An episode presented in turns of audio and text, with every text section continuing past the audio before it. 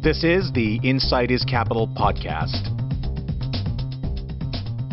Joining me right now is Dan Richards, Client Insights. Dan, how are you? It's really I'm great just to. fine. Great to be here. Dan, you were uh, talking earlier to the group of advisors here assembled at this conference. Um, what did you come here to to share with advisors?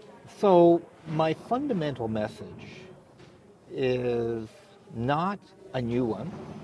It relates to the need for advisors to really excel in terms of the value that they provide to clients. That's an old story. There's an ex- that's that's a really big deal right now, isn't but it? But it is a big deal. With all the commoditization and right. transparency, uh, right. flattening of the business right. that's happening with technology. Well, I was talking to an advisor and uh, was referred to a client with $5 million and put a proposal on the table uh, that would have, uh, for financial planning and comprehensive wealth management, would have cost about 89 basis points. And the response from the client was, you know, love your capabilities, sophistication, uh, and I have no doubt you could add value, but I can't wrap my head around paying the bank $1,000 a week for the rest of my life. now, not well, every, when you quantify it like that. Not every client yeah. has $5 million. That's right. But increasingly, what you see is the level of scrutiny that uh, investors are putting on what they're getting for what they're paying is you know intensified and will continue to intensify. Yeah, I think this is really this is really a big issue. Right. Uh, I mean, CRM2 has helped it along. I think, as well.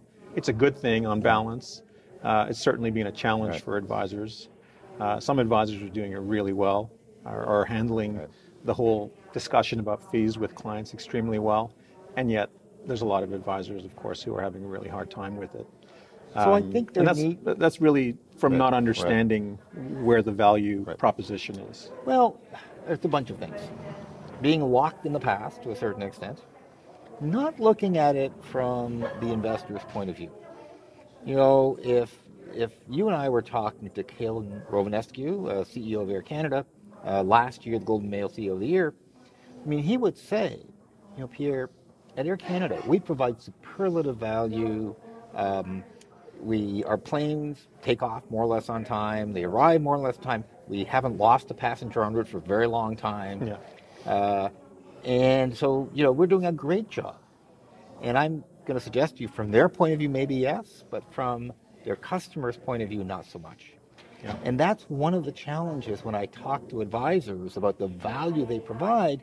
They're looking at from all the things they do, but not looking at it from the lens of their clients. I think when you see, you know, the the constant commercials on TV from there's this one firm in particular where advisor and client are sitting across from one another right. and client saying, you know, what what are you doing for me? Right. And uh, you know that that's got to be putting a lot of pressure in general across the board. For sure. But you know what? There are some advisors. It's good pressure. It's it, well, you it's, know, it's, it's making everybody up their game. Exactly. Ultimately, yeah. competition does that. So I've had some conversations in the last while with on the phone with it's, e- it's members. easy for us to say, isn't it? It's easy well, for us to have this us conversation. To say, absolutely. But I've had some conversations recently with some members of the Barron's Top 100 Advisor list in the U.S.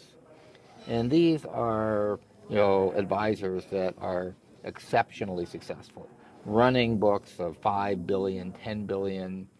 Uh, one, and this was quite extraordinary, running a book of 77.5 billion with a B.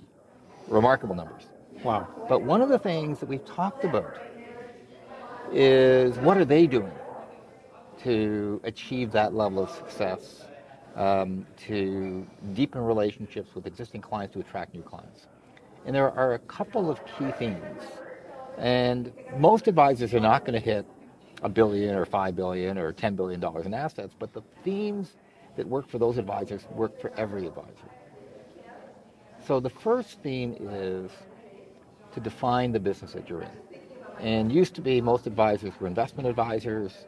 today, most would define themselves as financial advisors, and that's fine. But what I hear from the most successful advisors, for their top clients especially, is they position themselves as trusted advisors.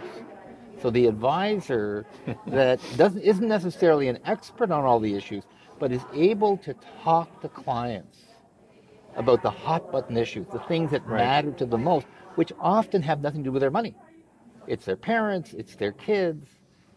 So it's a It's all the shift things that in they care mindset. about. It's an, it's the Yeah. things that they care about.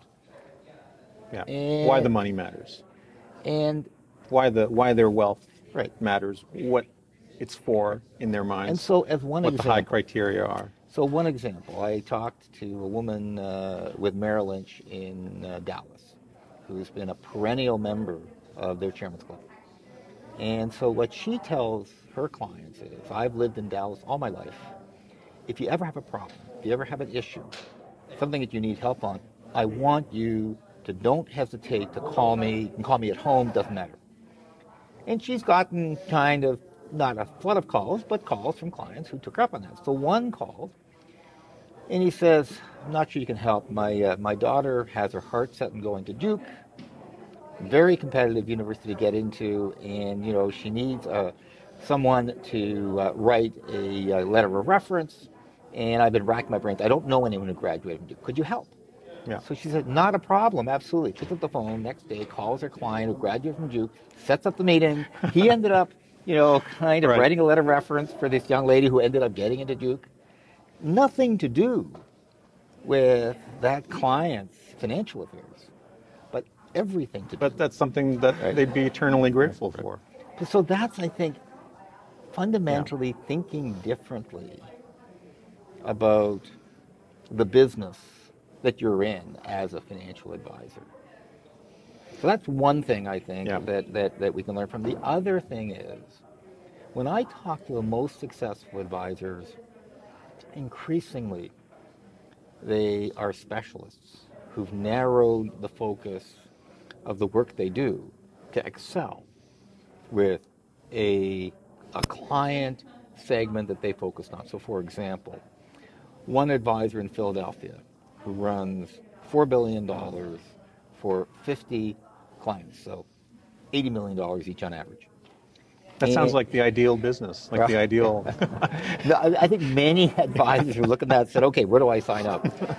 But his focus is on families and individuals and businesses that operate internationally, that operate against across jurisdictions. So he's developed a unique, unique expertise and he's brought to bear a unique expertise in his team on all of the issues that are hot buttons for those kinds of clients right. um, and whether it be currency issues, tax issues, simple things like how do you transfer, given anti-money laundering laws, how do you transfer assets from one bank account to another in Yeah. different jurisdictions? And it's really the thinnest edge of the wedge, isn't it? I mean, it's so specific. But the narrower Yeah. the better. And so I- yeah. that's more and more when I talk to the most successful advisors. Now, very few only work with that client niche because they have legacy clients. There are other clients that refer to them.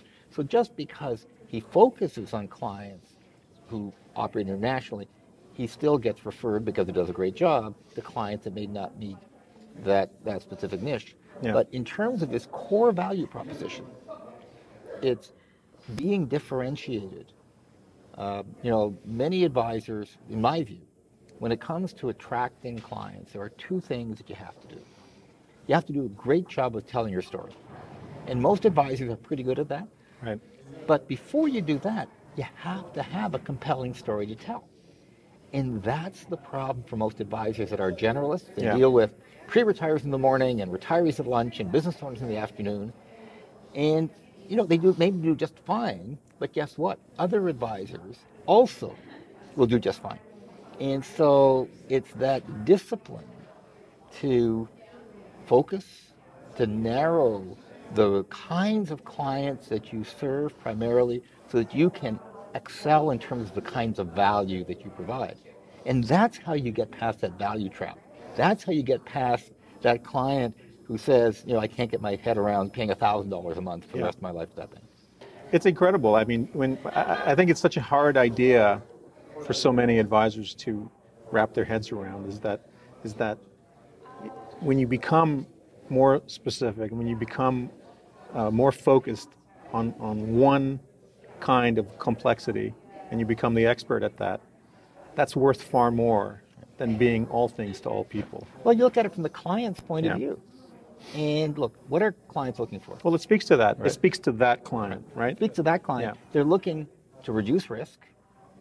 You know, they, they, they're, they're looking to be confident in terms of the decision they make and the advisor they work for.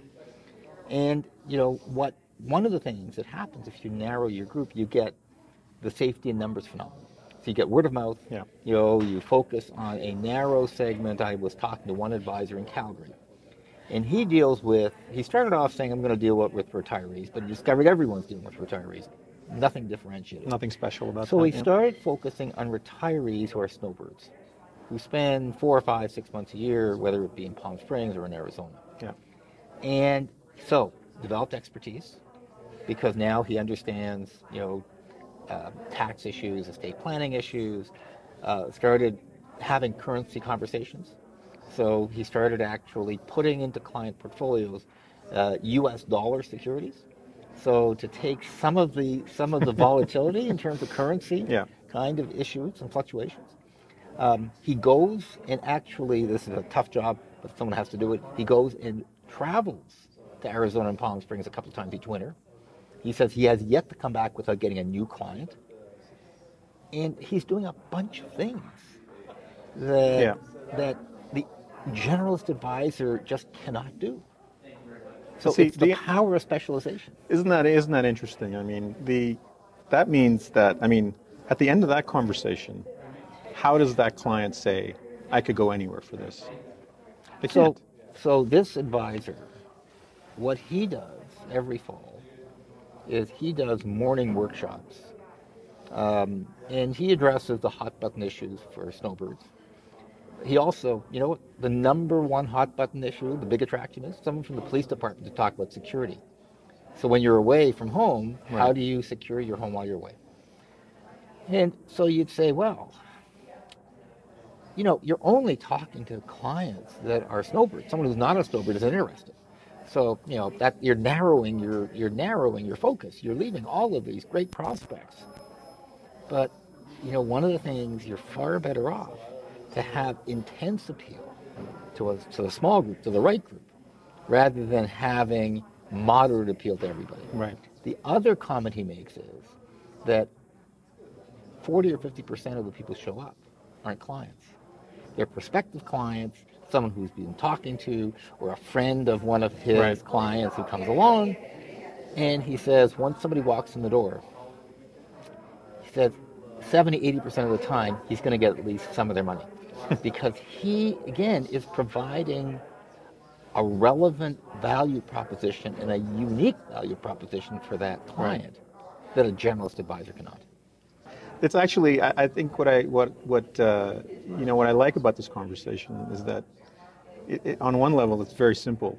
I mean, you, the way that you boiled it down, um, it's more complex than that, but it really requires becoming the subject matter expert in a particular niche of client, and then delivering it. You know, remember two things: having a telling your story well, but having a great story to tell, and that's what specialization is all about. And Right. as usual, Right. great conversation. Thank you so much. You're very welcome. My pleasure.